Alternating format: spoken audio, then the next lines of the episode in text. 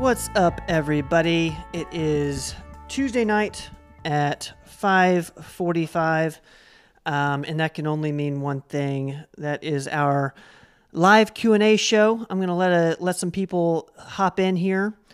Um, Dr. Rogers is finishing up um, a visit, um, so he will be with us shortly. Um, until then, um, let me know you're here. Say hello. My name is Ben Rogers. I, I host this Q&A every single Tuesday uh, right at 545. So that's why I'm here alone um, at the moment because he, he's not quite finished with, with his day. He's getting ready in the, in the green room, it looks like. Um, so say hello if you're here. Um, would love to mingle, uh, mingle before we get started. We got some great uh, questions today. Um, before before we get going, uh, we do have something cool um, coming up. I'm seeing when that date is. Uh, Performance Medicine is hosting a live event um, for uh, this Evolve device on April 13th. Uh, I believe it's at 5:30, 5:45. Um, hey Tammy, hey Anna, thank you guys for being here. Thank you for saying hello. Um, so I'm encouraging everybody to to RSVP to that event. Um, April 13th, we're going to talk about body contouring and what that is. Um, and you'll get some reminders about that over the coming uh, the coming weeks here. Um, all right, so we are ready to roll. Uh, let's see here. Hello. hey, get my hat. Hey, Ben. Uh, I, I, think you. Uh, I got you before you got your hat on. Yeah, uh, let me get my hat over here, Ben, because as you see, my hair's all messed up today. get my hat. Man, what a day! I'm sorry, I haven't had a chance to get with you. How's that? Does that look better? That's I better. Look better with the hat on. It yeah, looks. Okay. I think now, that looks great. We can't see your eyes. I need a haircut. I need a haircut, man. I need a haircut. Uh, hey, Jessica. Uh, thank you for being here. Um, we are we're going we're going cash today. This is a casual Tuesday Q and A, and and and Doc, if it's okay with you, I want to jump straight into these questions because uh, we got we got five really really good questions uh, this week. So so let's go ahead and jump in. Are you ready? Ready. All right, here we go. Uh, first one. I am a 37 year old male, very active. I would like to know if there is a specific regimen for my age group, or is it just keep taking the vitamin C, D, zinc, in probiotic? That's a that's a great question. That's one that's relevant to me as a as a 35 year old. Well, as far as regimen, it just depends on you know what kind of shape you're in. But you know, as as a general rule, vitamin D is the number one vitamin. It's actually a hormone, so definitely take at least five thousand units of D3. Um, and check levels, blood levels of D. The next one, probably most important would be omega 3s. Um, you know, take a couple of omega 3s a day. I prefer the Krill. The next one would probably be um, vitamin C. Next, multivitamin. Next would be magnesium. Take 500 milligrams at night. Um, did I say zinc 50 milligram? Uh, zinc 50 milligram with food is a good one to raise your T level and prevent conversion to estrogen. Um, so that's that's probably a pretty good baseline for most people. Uh, those five or six vitamins I just mentioned for a healthy 37 year old male. Um, how how long does that go up till? So, like, say say I'm 45, does that still cover me what you just said, or at what age do do we start adding things to that? Um, just depends on the situation. Definitely by um, age 50, then I, I really kind of double down on a lot of the stuff. Um, and I start checking levels of vitamins. Um, and the other thing too is is a pro a good probiotic. Um, that should be in almost everybody's regimen you know, we talk a lot about gut health and, and all because if your gut's not healthy, you're not going to absorb your vitamins anyway. So, um, you know, those are those are some things to think about. At age 50, gosh, you know, here I am 66. I take a lot of vitamins because um, I want to go down that better aging pathway. Uh, so there's a lot of different things I'll take based on a lot of things calcium scoring, Cleveland heart panels, um, a lot of stuff like that. So, but those in that age group, that's probably good enough. Unless you have don't have energy, if you're obese, if you're insulin resistant, sometimes I'll use some other very specific vitamins to help you overcome little insulin resistance, like berberine uh, is a good one for that. Um, if you're tired all the time, I'll use uh, CoQ10, D-ribose, maybe L-carnitine if you work out a lot uh, to help uh, muscle recovery and injury. So a lot of it's kind of specific based on your needs. So yeah, hope I that answered that. No, I think that's that's perfect. And um, guys, if you're if you're with us and want to ask a specific uh, vitamin question, put those in the comments. Uh, that'll be kind of a, a, theme today with this next one here. Um, is vitamin centric. Uh, why should I take vitamin D with K instead of the regular vitamin D3? Uh, this is a very common question we get in office. Yeah, well, like the guy, 37 years old, he doesn't need the K yet. But once you get around 45 years old or so, uh, for both men and women, you need, with your vitamin D, you need vitamin K because that allows the D to help bring your calcium into your bones, not your arteries. So, and vitamin K is also very heart protective. So, um, vitamin K is an important vitamin. It's um, vitamin K2 and MK7 are the ones that we use. Our D3, we have one that comes with a K in it, but um, very important. Yeah. Good, good question. Great question. All right. And this is a, a longer question. I couldn't fit uh, the whole question in here, but the uh, I'll just read this one off and then I'll give you some background, Doc. Um, if the 80 gra- 81 milligram aspirin and curcumin should not be taken at the same time, which one seems most important for overall health? Would it be reasonable to take them on alternate get days?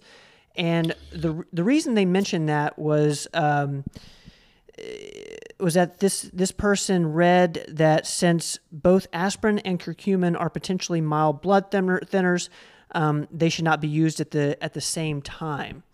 Um, what's your what's your thoughts on that? And and they gave some details as well that I, that I might mention if that's going to uh, change your answer.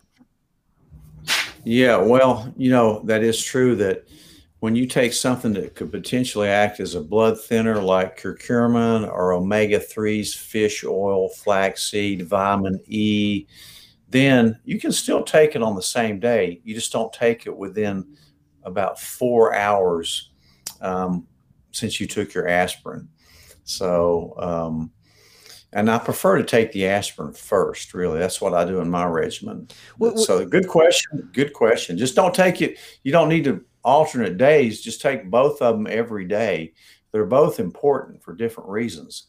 I mean, curcumin's a great vitamin for brain health. You know, it's good for joints. It's it's just a great anti-inflammatory that I take. The same thing goes where if you if you're taking Motrin, Naproxen, meloxicam, you don't want to take that when you take your aspirin. Wait about four hours after you take your aspirin to take those. Okay. And, and, I will mention, um, because I'm looking at the question now, this is a male in mid 70s, good overall health, but have a coronary artery calcification score of 387.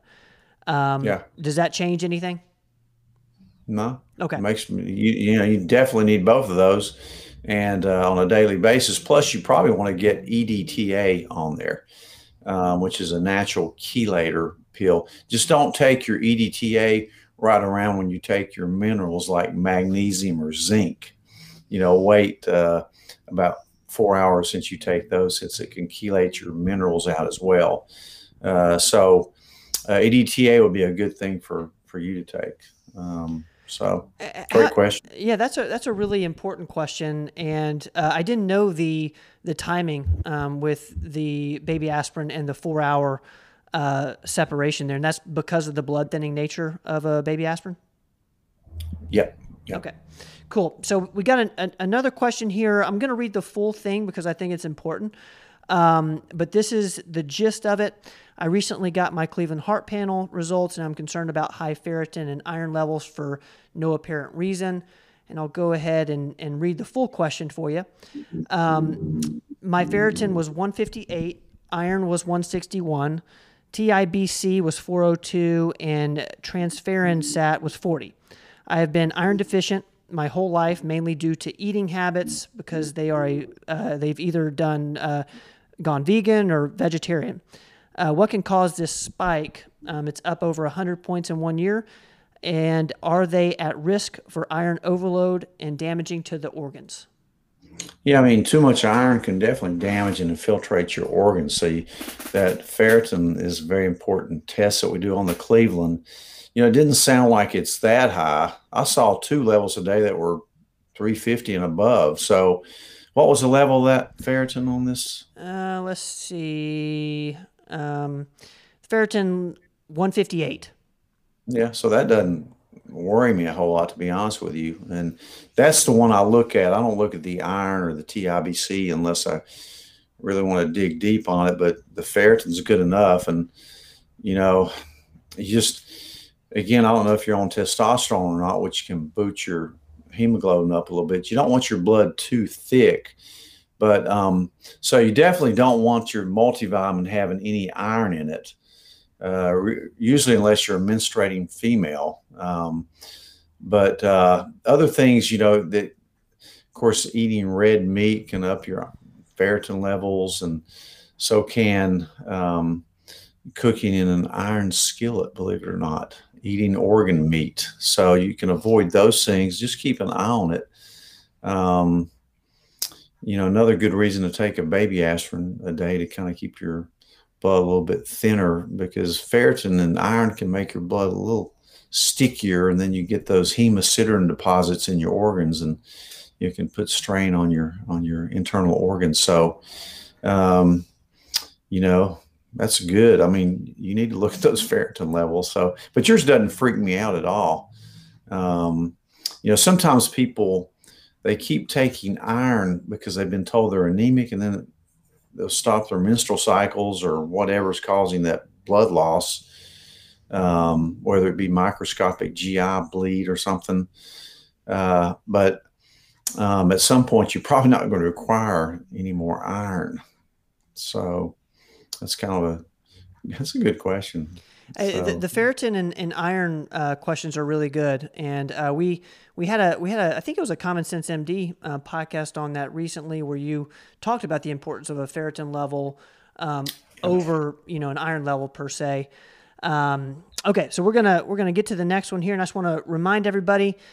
and again, you may have you may have something weird going on, like I mean, there's some weird conditions that you may need to see a hematologist for, like thalassemia. There's some odd things with blood. We usually look at the differential on that and see what your the size of your red blood corpuscles are and stuff like that. So it can get a little complex. So go, I'm sorry, go on, Ben. Okay. Well, um, no, I'm, I'm, I'm glad you you clarified there, and I uh, just want to remind the people who are with us um, if you if you do have a question. Uh, for today's show, go ahead and put it in the comments. We're going to get to those uh, here in a second. We're taking uh, live questions today. Okay, and the next question is um, Have you seen the new information on the treatment of COVID in the study with fluvoxamine? Um, it seems like I did read a little bit about that. Um, anything new treatment of COVID, we're using it. I mean, metformin's another one I read about recently that's probably very positive to be on when you're on uh, when you have COVID.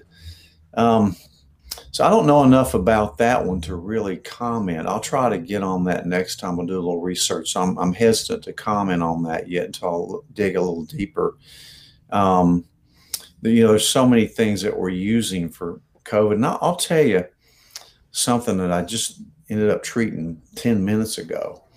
Um, I was about to pull my hair out, but that's why I wanted the hat. but, uh, but uh, it seems like the all afternoon I've been treating COVID over the phone because there is a little spike around here now. But um, but um, it can get in your central nervous system too.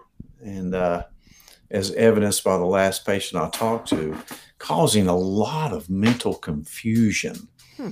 And, um, you know, like I don't want to get specific on this patient I just treated, but, uh, you know, kind of a, some worrisome mental status changes during COVID that were previously not there. You know, you, you don't know what the baseline was, but um, it can definitely cause confusion. Um, that virus can get in your in your brain as well as your um, intestines, your GI tract as well. And, and remember, the back the gut bacteria tell your brain what to do. So whether it's affecting it through that mechanism or or it crosses a blood brain barrier, I don't know. But um, anyway, um, this guy was really confused. I ended up putting him on a little Provigil to, which is modafinil, which we use for narcolepsy and daytime shift worker syndrome for mental alertness. And um, I'm hoping that helps. Stay tuned. I'll let you know. But just for, you know, mental alertness. Um, and if you are confused, you got to look at the baseline too. People get depressed with COVID as well, which may be one reason they want to use fluvoxamine with it. But, um, you know, it, it's one of those things that um, there's a ton of treatment. My standard treatment is is called the Math Plus protocol um, that a, a, group of us doctors around the country are willing to do, and of course, it includes ivermectin, hydroxychloroquine um, Zithromax, zinc, high doses of certain vitamins. Um, and it really seems to help sometimes inhaled steroids like budesonide. Um, but the other thing too, your you know your O2 sat may drop low enough where you get a little hypoxic and you get confused. So, um, but I'll look into that that a little bit, and maybe next week we'll talk a little bit more about that. I'm always talking COVID. You can certainly always email us, or you know, I'll try to go into more depth on that one. Um, you know, I haven't used that myself for this yet, but I have heard reports of it. I just need to do a little more research on it. Is is that um, is early treatment? Is that helpful for maybe you know lessening the likelihood of confusion? Um, you know, yeah, coming on. Yeah, is that another? Yeah, because this is almost this case was almost like a long hauler syndrome. It had been day fifteen of COVID. Mm. So um, certainly, that's why I'm a big proponent of early treatment. Not only so it won't cause blood clots to your lungs, but also to hopefully prevent some of this long hauler months down the road symptoms of COVID, because it you know it's pretty prevalent. Yeah, as you'll see in the news. So yeah. Mm-hmm. Um, well, that's a that's a great question. It sounds like you're going to do some some more research on that, and I can I can attest to it. it you know, you are constantly looking at this stuff. So so thank you to the person who asked that question. That's going to um, uh, give give you doc some some more stuff to look at. Um, okay, we're going to go to the comments here. Uh, thank you guys for for hanging out. Um, okay, so we've got a first one here. Uh, what about post COVID inflammation causing falsely high ferritin and iron? Thoughts uh, thoughts on that? post COVID inflammation causing what? Causing falsely high ferritin and iron. Like so, like yeah. a, a, lab level being falsely yeah, high. You're right. You're right. Yeah, you're right. What I do because inf- inflammation can really screw your lab work up a lot too. Um, so yeah, what I would do is kind of wait a couple months down the line and repeat that test and see if it's gone down and certainly take your aspirin. There, there's other there's other lab levels that, that you've been wary of because of uh, of COVID. Is that right? Where it can impact a, a, level? Yeah, I mean, gosh, you can throw a lot of things off. Yeah, um, your blood, your white blood cell count, your red count. Um, you know, can throw thyroid test off, adrenal test, uh, cortisol.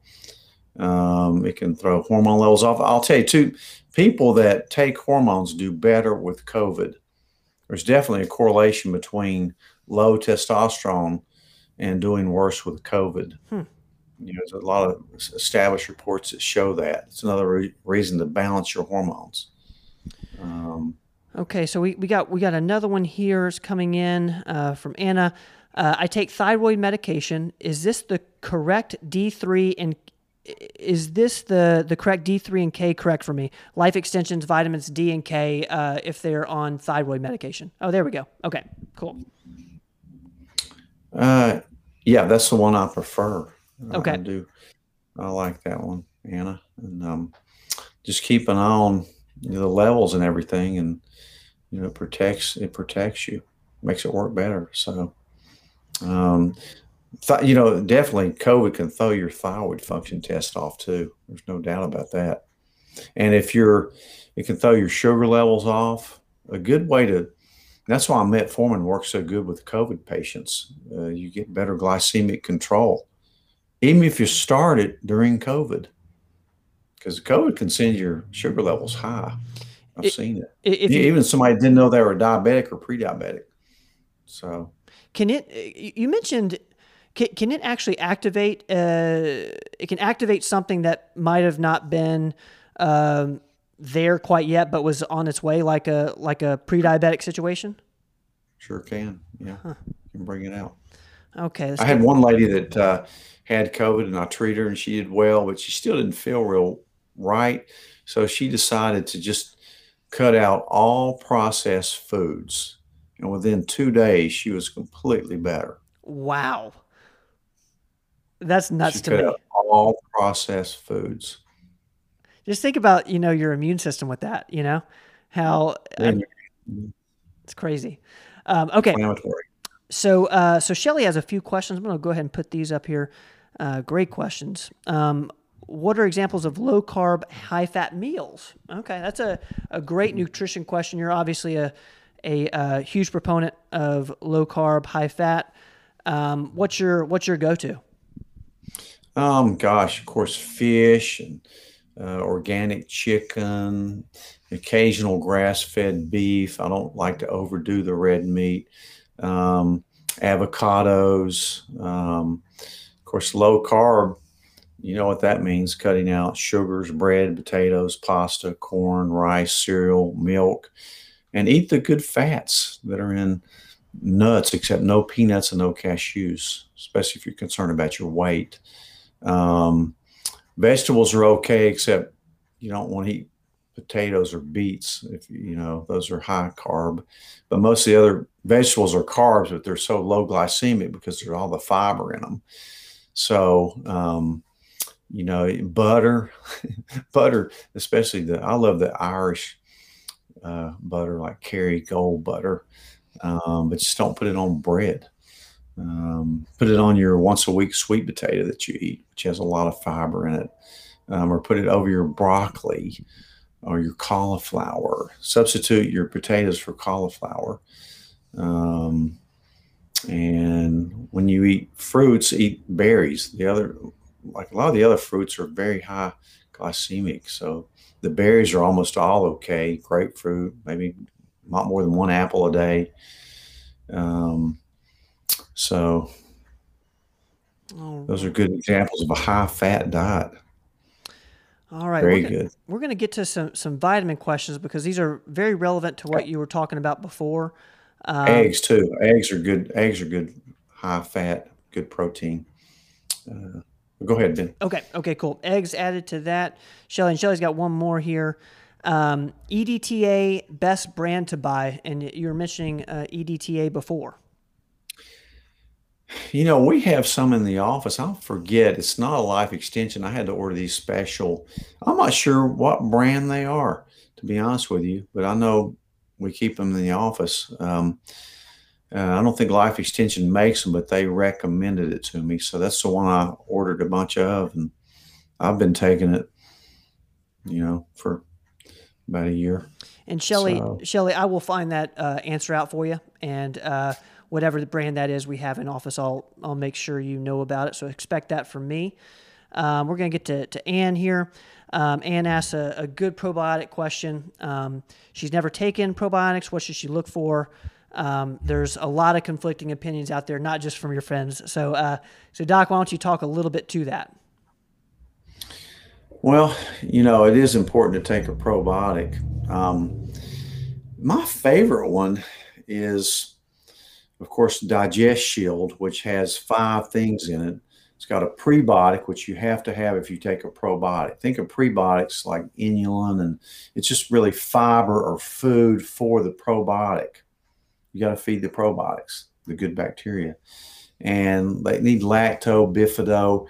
It has those in the probiotic. It has um, digestive enzymes to break down the fats. Hopefully, you're going to be more fats, less carbs, moderate protein. So it has the, the enzymes for that. It has lactase, which blocks down dairy you may inadvertently get. And it also has um, a gluten blocker in it. You know, glutens are too inflammatory for all of us. So if you can avoid gluten's fine. So I like the Digest Shield. It has all five things in one pill. So that's my favorite one. Uh, Theralac, if you just want a pure one. The one thing, you know, probiotics can be controversial. The probiotics you get in yogurt, it's not enough. Um, yet you don't need to go 100 billion. Yeah, I tried that once myself and really messed my stomach up um, when for you, a while. When you say so, 100 billion, can you explain uh, just for the people who don't know what you're talking well, about? Well, that's just the colony count of the uh, uh, how much bacteria is in there. So you can go anywhere from a few billion to a hundred billion. And my, I like between 10 and 20, maybe. Um, if you get too high, now some people may need more that have really severe gut disease, but I always kind of start out on the lower end um, of the probiotics. And if you feed those probiotics with prebiotics, you don't need that many, in my opinion. So, and a lot of it depends on the shape of your gut, what what foods you're eating. I mean, if you're trying to if you're eating sugar all the time, you know, just feeding all the bad ones. Plus yeast, you get yeast in your gut, it's really bad. Yeast loves sugar. Hmm. Um, so digest shield, my number one go to. All right, and hope that helps. We got one more here from from uh, from Hatley here. Um, I eat out a lot, and, and um, at your suggestion, uh, eat low carb. Uh, what are some some good choices when you're eating out for low carb? I'm I'm in the same boat there. I eat out all the time. Uh, how do you eat out and go low carb? well, if you like a good grass-fed steak and broccoli or asparagus or cauliflower, um, you know that's low carb. Just don't when they bring the bread out to you. You know, don't don't take the bread. Um, use the butter on your um, or cheese on your broccoli you know, cheese is another good high fat thing, especially aged cheese. I don't like processed cheese. It's, you know, to me, the bad dairy side effects can get to you. But when it's aged and fermented, then it doesn't seem to bother people's guts as much, especially if they're taking a good uh, probiotic. But, um, but yeah, that that'd be a great, you know, or eat organic chicken, fish. I eat a ton of fish. Um, and gosh, I love avocados. Um, you know, uh, I'm not a big fan of. I love the taste of bacon, but it's you know bacon can kind of be hard on you. It's you know it can be, it be kind of hard on you. It's not digestible as well, and it tastes great, but I'm just not a big fan of a lot of bacon. Um, but gosh, there's a lot of great choices out there for and and eat vegetables. You know, load your plate up with vegetables and and good protein like grass-fed beef, um, and uh, fish, organic chicken. Um, sometimes even a good protein bar, you know, for a meal substitute is good to have. Um, I hope that answered that. No, that's uh, that's perfect. That, that actually helps me with my my food choices tonight. Um, and and guys, uh, we are we're at our thirty minute mark. Um, we're gonna. Uh, we're going to end the, the live q&a show there and um, and man I, I, I, can't thank you guys enough for hanging out uh, for being here every tuesday uh, it means a lot to us uh, thank you for everybody who who asked a question whether that was uh, during the week or during the live segment thank you so much um, if you want your question featured next week, uh, just shoot an email to info at performancemedicine.net. Um, I generally look at those throughout the week and, and, and have a collection of them. Uh, we've already got a, a, couple good ones for next week. So uh, be sure to do that and come join us uh, next week at 5:45 Tuesday. Dr. Rogers, thank you so much. Thanks, Ben.